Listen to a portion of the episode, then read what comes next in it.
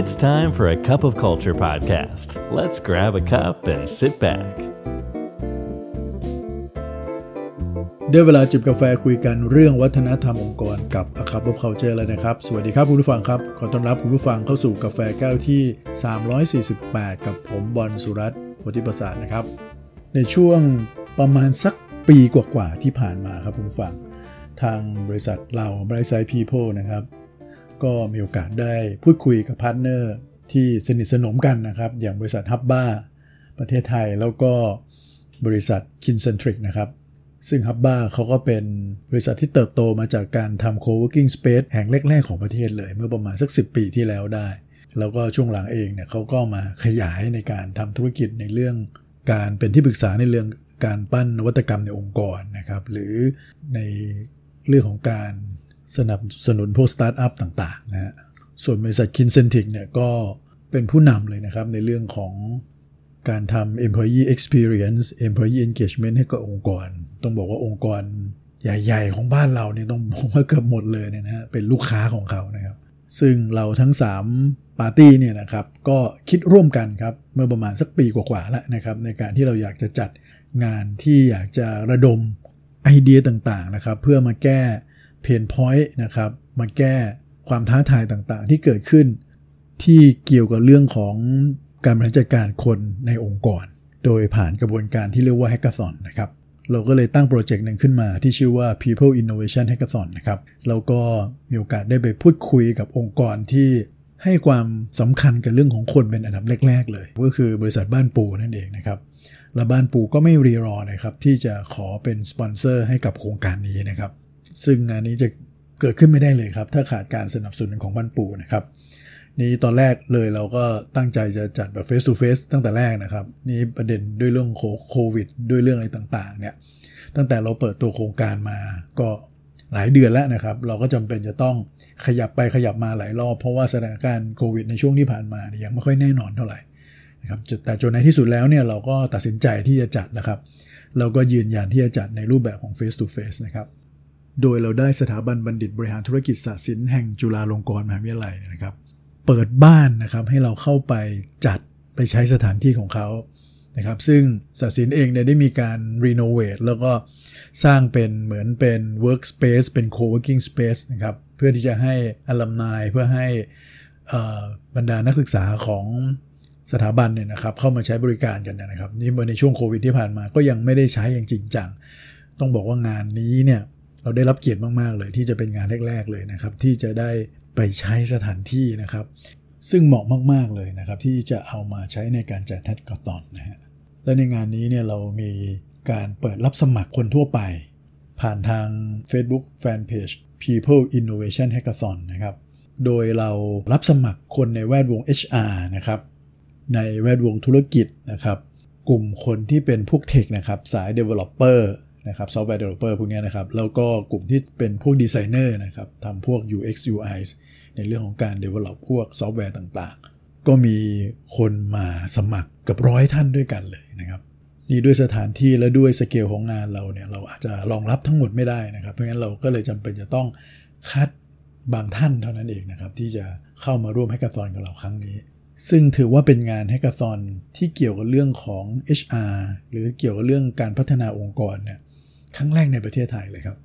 จริงๆ ถ้าผมไปเสิร์ชในโลกนี้เลยก็ตามเนี่ยก็ไม่ได้มีจัดอะไรแบบนี้บ่อยนะฮะแต่ก็ต้องถือว่าเป็นงานที่เป็นที่สนใจของหลาย ๆ คนมากเลยครับ แล้วก็เราคัดเลือกนะครับทั้งหมด 52 คนนะครับ เข้ามาซึ่งเรามีโอกาสได้เปิดบ้าน เราเรียกว่างาน Open House เนี่ยไปในเมื่อวันเสาร์ที่ 21 ที่ผ่านมานี้ครับ ซึ่งในงาน Open House เนี่ยเราก็จะ เชิญพวกเขาเหล่านั้นมาพบปะพูดคุยกันนะครับ แล้วก็มาจับกลุ่มกันนะครับ มาเลือกกลุ่มที่ตัวเองจะอยู่ เพื่อที่จะไปลงสนามให้กาซอนเนี่ยในวันที่ 28 และ 29 พฤษภาคมนี้ครับ ซึ่งผมเองก็มีโอกาสได้ไปร่วมงาน Open House นะครับ ในวันที่ 21 ที่ผ่านมานี้ด้วยนะครับ ได้ไปพบปะบรรดาแฮกเกอร์นะครับ แต่จริงๆแล้วต้องเรียกว่าเป็นพวก people innovators ทั้ง เกือบ 50 คนด้วยกันนะครับ ที่มาในงานวันเสาร์นี้นะครับ ซึ่งเราก็มีกิจกรรมในการแนะนำว่าแฮกเกอร์ตอนนี้เราทำอะไรยังไงนะครับ พูดถึงที่มาที่ไปวัตถุประสงค์ต่างแล้วก็ให้เหล่าแฮกเกอร์เนี่ยเขาได้ทำไอซ์เบกกิ้งกันนะฮะแล้วก็อย่างที่บอกครับว่าสำคัญเลยก็คือให้เขาจับกลุ่มกันนะครับ โดยกลุ่มหนึ่งนี้จะมามีประมาณ 4 ท่านด้วยกันนะครับ ใน 4 ท่านนี้ก็จะประกอบไปด้วย HR Business ฝั่งของ Designer แล้วก็ฝั่งของ Software Developer นะครับ ซึ่งกระบวนการในการจัดกลุ่มเนี่ย เราใช้วิธีการที่ให้แต่ละคนเนี่ยนำเสนอหัวข้อตัวเองขึ้นมาก่อนว่าตัวเองสนใจปัญหาอะไร problem อะไรนั่นเองที่เป็นความท้าทายในแวดวงที่เกี่ยวกับคนในองค์กรเนี่ยนะครับ เพราะว่าในช่วงโควิดที่ผ่านมาเนี่ยต้องบอกว่ามันมีประเด็นหลาย ๆ เรื่องเลยนะฮะนี้ พอเขาได้มามานำเสนอหัวข้อเขาแล้วเนี่ยโดยเขียนโพสต์อิทต่างๆแล้วนะครับ เราก็เอาเอาหัวข้อพวกนี้เอามาให้คนทั้งหมดเลยเนี่ยมาโหวตกันนะครับว่าหัวข้อไหนที่จะได้รับเลือกให้เป็นหัวข้อหลักทั้งหมด 12 หัวข้อด้วยกันแล้วก็ 12 หัวข้อนี้นะครับตัวเจ้าของ problem เนี่ยก็จะมาเล่าให้ฟังแล้วนะครับ ในว่ารายละเอียดของตัวเองคืออะไรนะครับ เสร็จแล้วก็ให้คนที่สนใจหัวข้อต่างๆเนี่ยไป ร่วมทีมกันเองนั่นเองงั้นเราก็ได้ทีมมาทั้งหมด 12 ทีมครับ โดยหัวข้อของแต่ละทีมเนี่ยก็น่าสนใจมากเลยนะครับ วันนี้ผมก็เลยอยากจะถือโอกาสเนี่ยมาเล่าให้ฟังครับว่า แต่ละทีมเนี่ยเขาสนใจในปัญหาเรื่องอะไรกันบ้าง เพื่อจะได้ไปทำการแฮกกันนะครับนำเสนอโซลูชันกันในวันที่ 28-29 นี้ครับอ๋อผมลืมบอกไปอย่างหนึ่งครับว่าใน People Innovation Hackathon เนี่ยนะครับ ครั้งแรกครั้งนี้เนี่ยนะครับ จะเป็นธีมเรื่อง People Analytics and Data Management ครับเพราะฉะนั้น Solution ที่เขาจะคิดกันมาในช่วงวันที่ 28-29 เนี่ยก็จะเป็น Solution ที่เกี่ยวกับเรื่องของ People Analytics and Data Management เป็นหลักนะฮะเพื่อจะมาแก้ปัญหาทั้ง 12 ปัญหานี้นะครับ เรามาดูแต่ละทีมกันนะครับ ว่าเขาเสนอเรื่องอะไรบ้างนะครับ ทีมแรกเลยเนี่ยเขาบอกว่าปัญหาของเขาคือไม่สามารถพยากรณ์ ปัญหาในด้านบุคลากรในองค์กรล่วงหน้าได้ครับ นี้พอดี ถ้าพอเกิดปัญหาแล้วเนี่ยบางทีมันแก้ไม่ทันละนะครับ ธุรกิจเกิดความเสียหาย อาจจะเกิดเรื่องของ engagement ตกนะครับ morale ของพนักงงานตกนำไปสู่เรื่องของการลาออกหรืออาจจะมีประเด็นเรื่องของออการพูดคุยแง่ลบในองค์กรอะไรต่างๆ อันนี้คือทีมแรกนะครับ ของทีมที่2เนี่ยนะครับก็จะเป็นเรื่องของ data cleansing data structuring data reporting สำหรับพวก business decision ต่างๆ อืมอันนี้ก็น่าสนใจครับ บางทีข้อมูลมันกระจัดกระจายนะครับ หรือข้อมูลมันเป็นข้อมูลขยะเยอะนะครับ มองไม่ออกว่าอันไหนเป็นข้อมูลที่เป็นประโยชน์ข้อมูลไม่เป็นประโยชน์ หรือวิธีการในการที่จะนำเสนอข้อมูลยังไงให้มันเป็นประโยชน์ ซึ่งหมายถึงข้อมูลที่เกี่ยวกับคนในองค์กรเนี่ยนะครับ ส่วนทีมที่3เนี่ยนะเขาบอกว่า pain point เลยก็คือพนักงานเนี่ยไม่ได้ให้ข้อมูลที่ เป็นข้อเท็จจริงนะครับ หรือไม่ได้ให้ข้อมูลที่เป็นประโยชน์นะครับทำให้องค์กรเนี่ยไม่สามารถเอาข้อมูลเหล่านั้นเนี่ยไปทำงานต่อได้ มีข้อมูลเยอะแยะเลยครับ เรื่องเกี่ยวกับคนเนี่ยแต่ไม่ได้มี insight อะไรที่เป็นประโยชน์นะครับอืมอันนี้ก็น่าสนใจครับ กลุ่มที่4เนี่ยนะครับ อันนี้เป็นการสะท้อนจากเด็กจบใหม่ ผมเข้าใจว่าเจ้าของ problem นี้นี่ยอาจจะเป็นน้องที่ยังไม่จบเลยนะครับ หรือใกล้จบ ซึ่งบอกนิดนึงนะครับ จะมีน้องนักศึกษาส่วนหนึ่งนะที่อยู่ปี 4 อะไรเงี้ยนะครับ มาร่วม ด้วยนะครับ แต่กลุ่มหนึ่งนะครับ ก็อันนี้น่าจะเป็นปัญหาที่น่าสนใจก็มีหลาย ๆ คนให้ความสนใจกับเรื่องนี้นะเขาบอกว่าเเด็กจบมาเนี่ยทำงานไม่ตรงสายครับ อันนี้จะเป็นเรื่องของการไปช่วยในมุมของผู้หางานแล้วนะครับ อาจจะไม่ใช่ในเรื่องขององค์กรโดยตรง แต่แน่นอนองค์กรก็วินวินนะครับเพราะว่าถ้าเราได้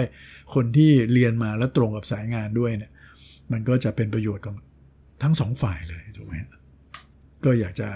ให้มา hackathon กันหา solution ในเรื่องนี้กันนะครับ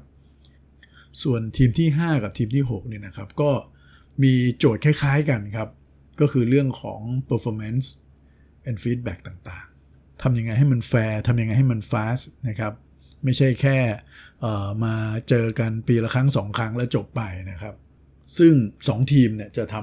ำหัวข้อคล้ายๆกัน ซึ่งก็ดีฮะเราจะได้ดูว่า 2 ทีมเนี่ยเขามี solution ที่เหมือนหรือต่างกันยังไงบ้าง เพราะอันนี้ก็เป็น pain point สำคัญเลยนะ ที่องค์กรในปัจจุบันเนี่ยกำลังเจออยู่เลย หรือองค์กรหลาย ๆ องค์กรกำลังจะเจอ แล้วก็มีอีก 2 ทีมนะครับ ทีมที่ 7 กับ8เนี่ยก็ทำเรื่องคล้าย ๆ กันนะครับ ก็คือเรื่องของ burnout เรื่องของ work life balance ต่าง ๆ นะพนักงานทำงานแล้วไม่มีความสุขครับ ก็เป็นต้นเหตุของการลาออกการเปลี่ยนงานนะครับ ซึ่งมันก็ส่งผลต่อธุรกิจโดยตรงเลย 2 ทีมนี้ก็อาจจะมีคำตอบที่ต่างกันก็ได้นะครับ ส่วนทีมที่ 9 เนี่ยเขาบอกว่าคนไม่ค่อยมี passion นะครับ ไม่ค่อย engage กับงานในปัจจุบันละซึ่งก็แน่นอนอาจจะเป็นผลมาจากเรื่องของเบอร์นเอาก็ได้นะครับนี่อันนี้เขาจะโฟกัสเรื่อง passion ในงานเป็นหลักเลยนะครับผมก็อยากรู้เหมือนกันนะว่า solution ที่เขาคิดมามันจะเป็นยังไง ที่จะช่วยให้คนมี passion ในงานมากยิ่งขึ้นอืมน่าสนใจดีครับ ทีมที่ 10เนี่ยเขาสนใจเรื่องการวิเคราะห์ การมีปฏิสัมพันธ์ของคนในองค์กรนะครับ หรือที่เราเคยพูดถึงใน พอดแคสต์ในตอนเก่าๆของเรานะครับ เรื่องของตัว organizational network analysis ซึ่งมันก็เป็น tech ตัวหนึ่งนะครับ ในการที่จะไปจับดูซิว่าในองค์กรของเราเนี่ย ใครติดต่อกับใครบ้าง ใครเป็นอินฟลูเอนเซอร์ในองค์กรบ้าง ใครเป็นคนที่สร้าง impact ใหญ่ ๆ ในองค์กรบ้าง โดยที่เขาจะดูจากการติดต่อสื่อสารผ่านเครื่องมือดิจิทัลต่าง ๆ ไม่ว่าจะเป็นอีเมล จะเป็นเรื่องของแชท พวก collaboration tools อะไรต่างๆพวกนี้ครับ อันนี้ก็น่าสนใจครับ ถือว่าเป็นเรื่องใหม่ของบ้านเราเลย นี่ก็จะดูเหมือนกันว่าเอ๊ะแล้วเขาจะนอกจากจะไปคิดเรื่องของ tech แล้วเนี่ยเขาจะคิดเรื่องการบริหารจัดการเรื่อง privacy ต่างๆยังไงได้บ้างทีม 11 เนี่ยสนใจเรื่อง engagement ของคนในองค์กรครับว่าในช่วง work from home เนี่ย engagement ตกมากเลยนะครับทำยังไงที่จะช่วยให้ engagement สูงขึ้น ส่วนทีม 12 เนี่ยเขาก็สนใจเรื่องของการสร้างความสัมพันธ์ อันนี้ระหว่างพนักงงานเองในช่วง hybrid workplace เช่นเดียวกันนะครับ ว่าทำยังไงจะให้คนมีความสัมพันธ์ แม้จะ social distancing เนี่ย แต่ทำยังไงที่จะให้ความสัมพันธ์ไม่ distancing ด้วย อันนี้ก็น่าสนใจนะครับ และนี่คือ 12 หัวข้อ 12 problems นะครับ ที่จะไป hack กันในช่วงวันที่ 28 ถึง 29 นี้นะครับ โดยผ่านกระบวนการ hackathon 2วันด้วยกันวันที่ 28 29 นะครับ โดยในกระบวนการเนี่ยก็จะมี พวก mentor ต่างๆเนี่ยเข้ามาช่วยด้วยนะครับ ให้คำปรึกษาทั้งในเรื่องของการคิดงานต่างๆนะครับ หรือมีการที่จะสอนเรื่องของการใช้เครื่องมือในการทำ brainstorming ต่างๆ เรื่องของ design thinking นิด ๆ หน่อย ๆ ด้วยนะครับ เพื่อที่จะเป็นเครื่องมือให้กับทีมงานนะครับ แล้วก็ในเย็นวันที่ 29 แต่ละทีมก็จะมาพิชกันครับว่าโซลูชันของเขาคืออะไรบ้าง ถึงจุดนี้ก็ค่อนข้างตื่นเต้นนะครับ บรรยากาศในวันนั้นก็ค่อนข้างเต็มไปด้วยใช้ว่าอะไรไฟอันคุกกุ่นนะครับ เห็นแววตาแต่ละคนเนี่ยเห็นความตั้งใจจริงๆนะครับ ว่าเขาอยากจะทำมันออกมาให้ดีนะครับ แล้วก็ตรงนี้ใครจะรู้ครับอาจจะเป็นจุดเริ่มต้นสำคัญเลยแหละในแวดวงของ HR ในบ้านเรานะครับ ที่อาจจะเกี่ยวข้องกับเทคโนโลยี หรืออาจจะไม่เกี่ยวกับเทคโนโลยีก็ได้นะครับ ซึ่งยังไงเดี๋ยววัน อังคารหน้าเนี่ยผมก็จะมาเล่าให้ฟังครับว่าผลออกมาเป็นยังไงบ้างนะครับ เพราะว่าท่านที่ฟังอยู่อาจจะไม่ได้ไปร่วมในงานในขั้นตอนครั้งนี้นะครับ แต่ผมจะมาเล่าในรายละเอียดให้ฟังอีกทีครับ วันนี้กาแฟหมดแก้วแล้วนะครับ อย่าลืมนะครับไม่ว่าเราจะตั้งใจหรือไม่ก็ตามเนี่ยวัฒนธรรมองค์กรมันจะเกิดขึ้นอยู่ดีครับทำไมเราไม่มาสร้างวัฒนธรรมในแบบที่เราอยากเห็นกันล่ะครับ สวัสดีครับ And that's today's Cup of Culture. See you again next time.